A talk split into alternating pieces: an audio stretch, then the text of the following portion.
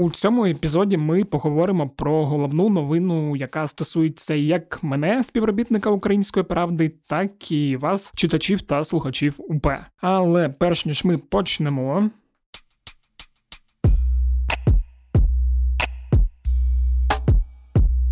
Усім привіт! Мене звуть Федір Попадюк, і це подкаст Кляті питання. Подкаст, у якому я відповідаю на усі ті кляті питання, що ну дуже інвестиційно привабливі для тих, хто буде слухати відповіді. Якщо у вас є запитання, то нагадую, що ви можете надсилати їх на пошту smmsobaka.pravda.com.ua або нашому боту Укрправда Questionbot, який можна знайти у описі каналу УП Кляті питання. Ви вже знаєте, що в середу Українська Правда змінила власника. Усі 21 рік існування української правди її власником була Олена Притула, яка ж була і головною редакторкою видання. У середу, 26 травня, відбулася зміна власника. Ним став е, Томаш Фіала, генеральний директор інвестиційної компанії Dragon Capital. Ми, як е, редакція, трошки були шоковані, деякі з читачів, мабуть, теж. І щоб ті, хто нас читають і слухають, більше розуміли, що буде відбуватися далі. Я покликав головну редакторку української правди Севгіль Мусаєву поговорити про ці зміни. Також після інтерв'ю я розповім вам свої суб'єктивні враження щодо цього. А зараз давайте слухати нашу розмову з Севгіль. Привіт, Севгіль. Вітаю. Я ніколи не думав, що буду записувати подкаст на таку тему з усіх подкастів, все які колись я трапляється, все можливе. Да, але сьогодні ми записуємо подкаст про те, що українська правда змінила власника чому це відбулося і що тепер буде. Бо я думаю, багато наших читачів, слухачів, глядачів їм все це цікаво. Вони хочуть е, знати відповіді, і ти думаю, найкраще про це розповіси. А я думаю, що перше, з чого треба почати, може не всі знають, що в тебе вже були досвіди, так би мовити, продажу змі курця. Е, коли ти працюючи у Forbes у 2012 році, майже 10 років тому, працювало медіа, яке теж куп купив новий власник, але mm-hmm. з іншим е, результатом. Чим ця покупка відрізняється від тієї покупки? Я думаю, що відрізняється суттєво, і ці речі взагалі не можна порівнювати. Хоча вчора дуже багато людей е, мені згадували історію про Курченко, яку я намагаюся завжди забути, але чомусь вона мене наздоганяє. Розумієш, Томаш Фіала все ж таки можна сказати профільний інвестор. Для нього це не перший проект, е, і у нього є нове время, у нього є фінансові портали канали радіо, і це не можна порівнювати із Курченком, який збагачився за рахунок схематозу в енергетиці і просто був гаманцем Януковича і придбав УМХ якраз метою політичного впливу, тому що на той час Віктор Янукович готувався до наступних президентських виборів вже і намагався узурпувати фактично і монополізувати український медіаринок і зробити його підконтрольним собі. Не можна порівнювати Томаш Фіал матеріала, вірить в українську правду як в медіа незалежне, і вірить в це як інвестицію. Це важливо, тому що а, нове время, наприклад, якщо говорити про сайт, є прибутковим проектом, mm-hmm. і в тому числі команда Dragon Capital, наскільки я розумію, зробила все можливе для того, щоб це сталося. Я думаю, що ця угода і новий власник допоможуть нам зростати, тому що є куди зростати, і я сьогодні можу напевно порівняти це із тим, що там, умовно кажучи, у Дон Кіхота українського правда був в Кіні. А зараз у нас можливо нарешті з'явиться гірскутер, тому що інвестиції потрібні. Потрібні інвестиції насамперед в технічне оснащення української правди. Ми, на жаль, технічно відстаємо, і грошей на це ніколи не було. Я думаю, що ми в тому числі по посилимо нашу команду за рахунок інших журналістів. Тобто я бачу в цій угоді е, зростання. Це хороша угода для медіаринку тому що вона відбувалася прозоро. Угу. А в тому числі ми підписали редакційну угоду. І якщо про, ви про читали це, редакційну угоду, то вона доволі жорстка. Да, про це поговоримо трохи пізніше. Ще хотів запитати, що от е, у нас понеділок цього тижня була планірка. Олена Юрівна сказала, що на середу ніхто нічого не планує. Е, У вівторок там у нас в чаті редакційному з'явилося повідомлення там з розписом, що буде там з 12 до 3. І пам'ятаю, що там, поки я сидів в редакції, намагався працювати, писати сценарій подкасту там всі ходили і думали, що воно таке буде. Дуже різні здогадки були. І в принципі, коли там читачі української правди дізналися цю новину, то більша частина редакції дізналася про це там за годину, за дві до того, як вона відбулася. І я хотів би запитати, як взагалі давно все це готувалося, з того, що перше тут можна е, розповісти. Кому я на жаль не можу розповідати про це, оскільки цей процес стосується двох сторін, mm-hmm. не тільки української правди, але й компанії Dragon Capital. Не знаю наскільки це буде етично робити з мого боку. Я можу сказати, що я дізналася про це відносно нещодавно, оскільки е, мала підготувати якраз ту саму редакційну угоду, яку готувала. Ця новина мене звичайно перший раз, коли її почула, вона мене приголомшила. Але я зрозуміла в якийсь момент, що це правильний напрямок, що це потрібно українській правді, і що це потрібно і колективу, і Олені Протулі, і медіаринку в тому числі. Як ти гадаєш, навіщо це потрібно, до речі, в тому, що фіали? Ну насправді, насправді. Е, причин кілька. Я вже казала трохи раніше, що це інвестиційно привабливий проект, і Українська Правда є прибутковим медіа. І я думаю, що це верхівка айсбергу, це можна посилити. І я думаю, що якраз ця синергія Дрегону та нашої команди допоможе зробити дійсно успішне медіа із хорошими зарплатами і якісним медіапродуктом, тому що безумовно у найближчі 10 років аудиторія інтернет-змі буде зростати в Україні. Я думаю, що історія це і про відповідальність, і про вплив, оскільки українська правда одне із найвпливовіших медіа в країні, і дуже потрібно, щоб вона знаходилася у правильних руках. Мені здається, з усього переліку можливих інвесторів Томаш Фіала найкращий варіант у нинішніх умовах, якщо говорити про перспективи розвитку української правди. Я думаю, що це правильне рішення Лайн Протул, оскільки у Дрегона є досвід інвестицій у медіа, тобто це не компанія, яка купує актив для того, щоб не знаю, змінювати його. Тобто у цій компанії знають, як працює ринок інтернет-змі, і я думаю, що це правильна історія. Ну і враховуючи, що нове время як видання, до якого репутаційно претензій немає жодних з моменту його заснування, тут теж можна сказати, що правильна історія. Я думаю, ті, хто нас слухає, теж можуть запитати, навіщо це було Олені Притулі. Ну, в мене там є розуміння, що все таки керувати медіа 21 рік у такому форматі, як це буває, це дуже важка історія, і чи пов'язано воно з цим. Безумовно, я думаю, що тут якраз питання немає. Це рішення Олени Притули, і я розумію це рішення, тому що вона віддала цьому проекту 21 рік. І цей проект є живим пам'ятником нашим загиблим колегам Георгію Гонгадзе та Павлу Шеремету. І це дуже, дуже, дуже складна історія, тому що протягом усіх цих 21 року ми були під тиском, під якимось намаганням на нас впливати, намаганням зруйнувати українську правду. І е, я розумію, що зараз, в тому числі, це можливість якогось захисту для медіа, яке має існувати, якщо Україна буде розвиватися в якомусь демократичному європейському шляху. Тепер питання, яке цікавить тих, хто вболіває, читає нас кожен день, і, мабуть, тих, хто нас не любить, що зміниться в українській правді структурно, там редакційно от після зміни власника? Редакційно. Нічого не зміниться, тому що я залишаюся головним редактором, і Олена Притула також буде виконувати роль редактора-засновника.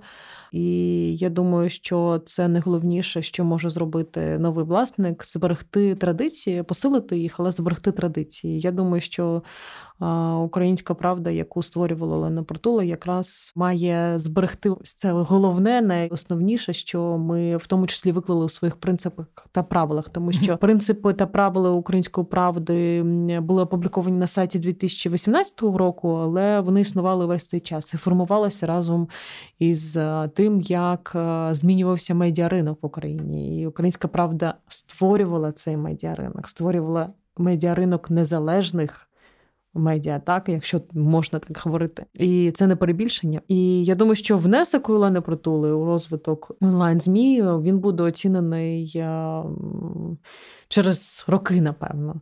Але він безумовний, і я думаю, що ми маємо взагалі дякувати їй, і в тому числі зважаючи на ту високу ціну, яку їй довелося заплатити за це.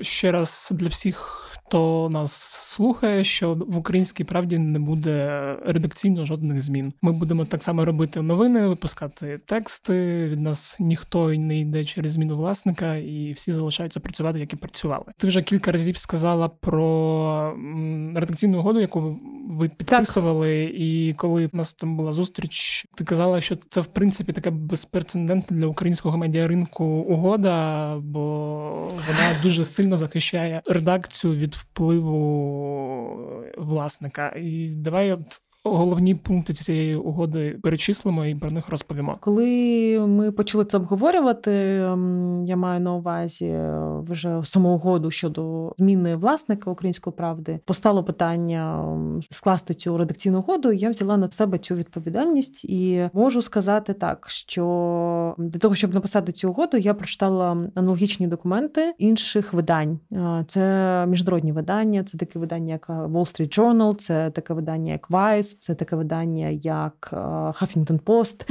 uh-huh. це в тому числі схожа угода The Guardian.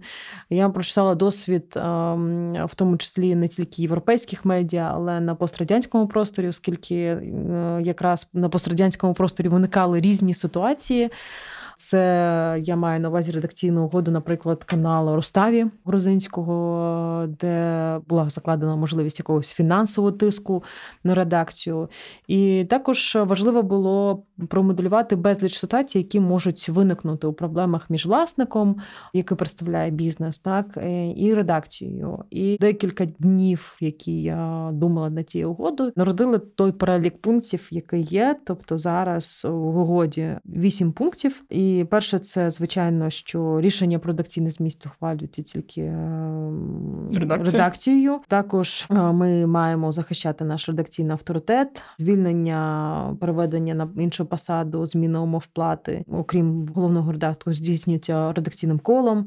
В новинах, е, що важливо, та редакційних матеріалах, які згадується власник, ми залишаємо згадку про нього і титруємо його як власника ОП. Ми також маємо право його розслідувати, якщо ця історія становить якийсь суспільний інтерес. Да, я тобто... думаю, до речі, це для багатьох найголовніший пункт. Е, безумовно. Хто нас І, читає. звичайно, ми попросили про повноцінний юридичний захист, оскільки mm-hmm. ми знаємо, що на українській правді часто виникають бажання подати позов у суд. І е, інколи і... позови подаються. Да. І юридичний захист також новий власник обіцяв нам закрити це питання. Зрозуміло. Ну тобто, всі пункти є на українській правді. Хто хоче, можете їх прочитати в будь-який момент. Так, вони опубліковані, і я думаю, що у відкритому доступі їх може знайти будь-хто.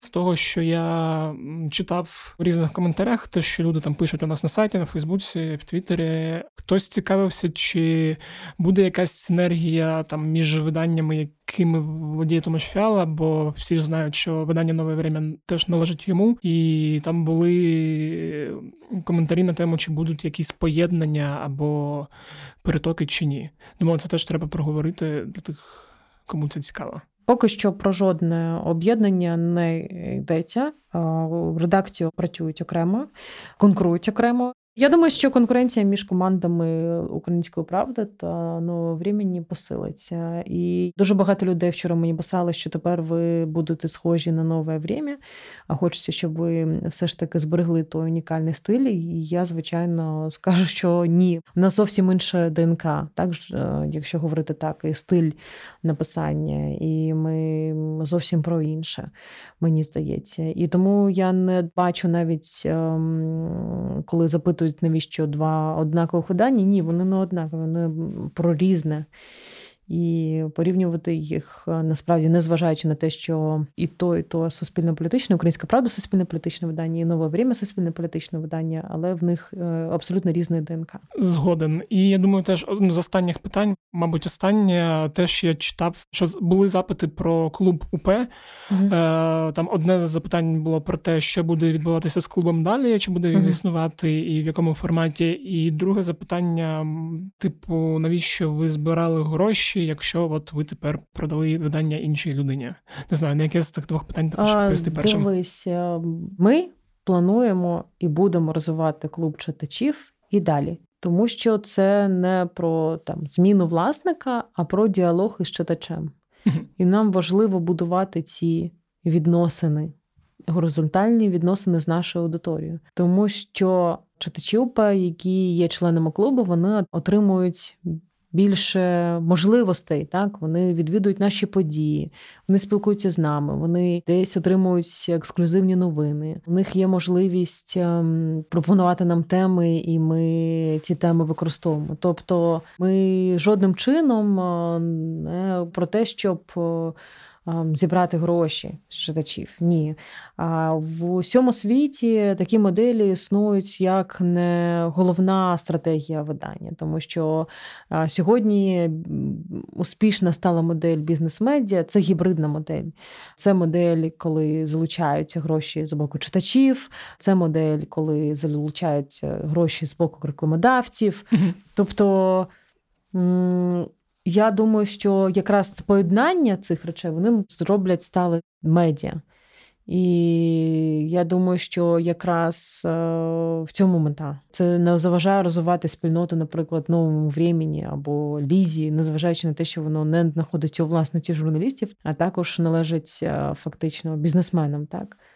Тобто Спільнота залишається, ми будемо її розвивати. У нас великі плани на розвиток спільноти, і я думаю, що це якраз про підтримку медіа, і ми е, якраз зробили багато цікавих проєктів, в тому числі в цьому році, завдяки підтримці наших читачів. Навіть фільм, який ми сьогодні представляємо, який вийде скоро, він знятий за рахунок підтримки Editors Club. Супер. Дякую тобі. Впевнений в тому, що далі у нас все буде тільки краще, і все, і все, все буде розвиватися. Я теж на це дуже дуже сподіваюся. Це була Сергій Мосаєва, а тепер трошки моїх суб'єктивних висновків. Колись у 2015 році я кілька місяців працював на запорізькому телеканалі ТВ 5 е, кінцевим власником якого був Рінат Ахметов. Це сталося тому, що менеджмент каналу ВПТВ, на якому я працював до цього, перейшов на цей канал і забрав з собою частину команди, в тому числі і мене.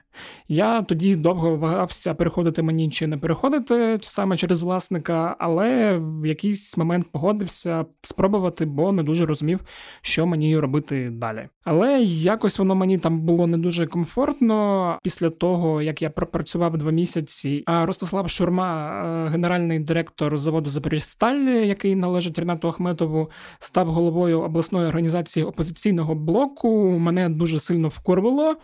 Я написав у ФБ пост про те, що працює на абсолютне зло, і поїхав собі на потязі в Ужгород стажуватись по програмі Media Development Foundation, на яку я випадково пройшов за місяць до цього. На наступний день після публікації посту мене його попросили видалити. Мене це вкурвало ще більше. Пост я б все ж сховав, хоч і не видалив. А після повернення у Запоріжжя через три тижні я заявив, що звільняюсь, і звільнився в нікуди. Ну а вже потім, десь через місяць, мені знову пощастило, і я потрапив на школу розслідувань від української правди. А потім ще через кілька місяців і почав працювати в самій українській правді на економічній правді. Так, от е, чого я все це розповідаю? У період тих негараздів я для себе зрозумів дві речі: по-перше, маленькі компроміси з собою можуть призвести до того, що через який час ціннісно ти стаєш зовсім іншою людиною, на яку ніколи не хотів бути схожим.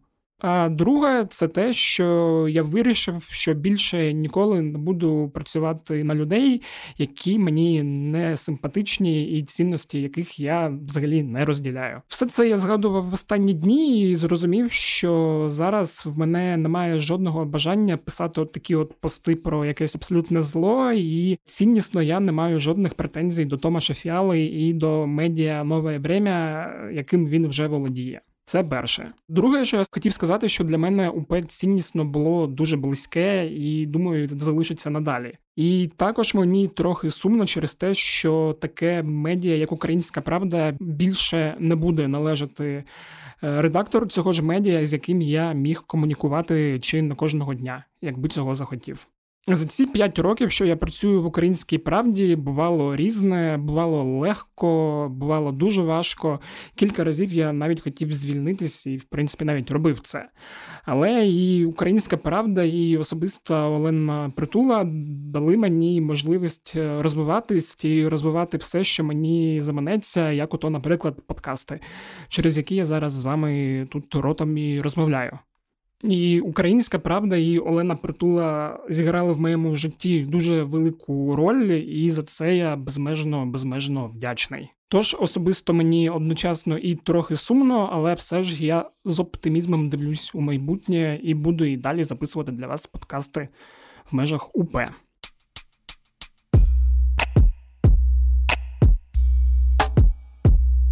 Наче все сказав. Тож нагадую, що ви можете ділитись подкастами кляті питання будь-де на своїх соціальних сторінках, чи у особистих повідомленнях з друзями, чи просто казати голосом про те, що ви слухаєте подкасти УП. Також нагадую, що подкасти української правди і кляті питання ви можете знайти на усіх платформах: на Apple, Google Podcast, на SoundCloud, на Spotify та на інших. Окреме прохання для тих, хто слухає подкасти у Apple Podcast. Там ви можете поставити 5 зірочок та написати якийсь коментар. Буду вдячний, якщо ви це зробите. В принципі, ви можете поставити 4 зірочки і навіть 3, але я буду дуже-дуже вдячним, якщо це буде все ж таки 5 зірочок. Не через те, що 5 моя улюблена цифра, а тому, що це дуже сильно допоможе мені почуватися краще. На цьому все. З вами був Федір Попадюк. Почуємось наступного тижня. Бувайте здорові!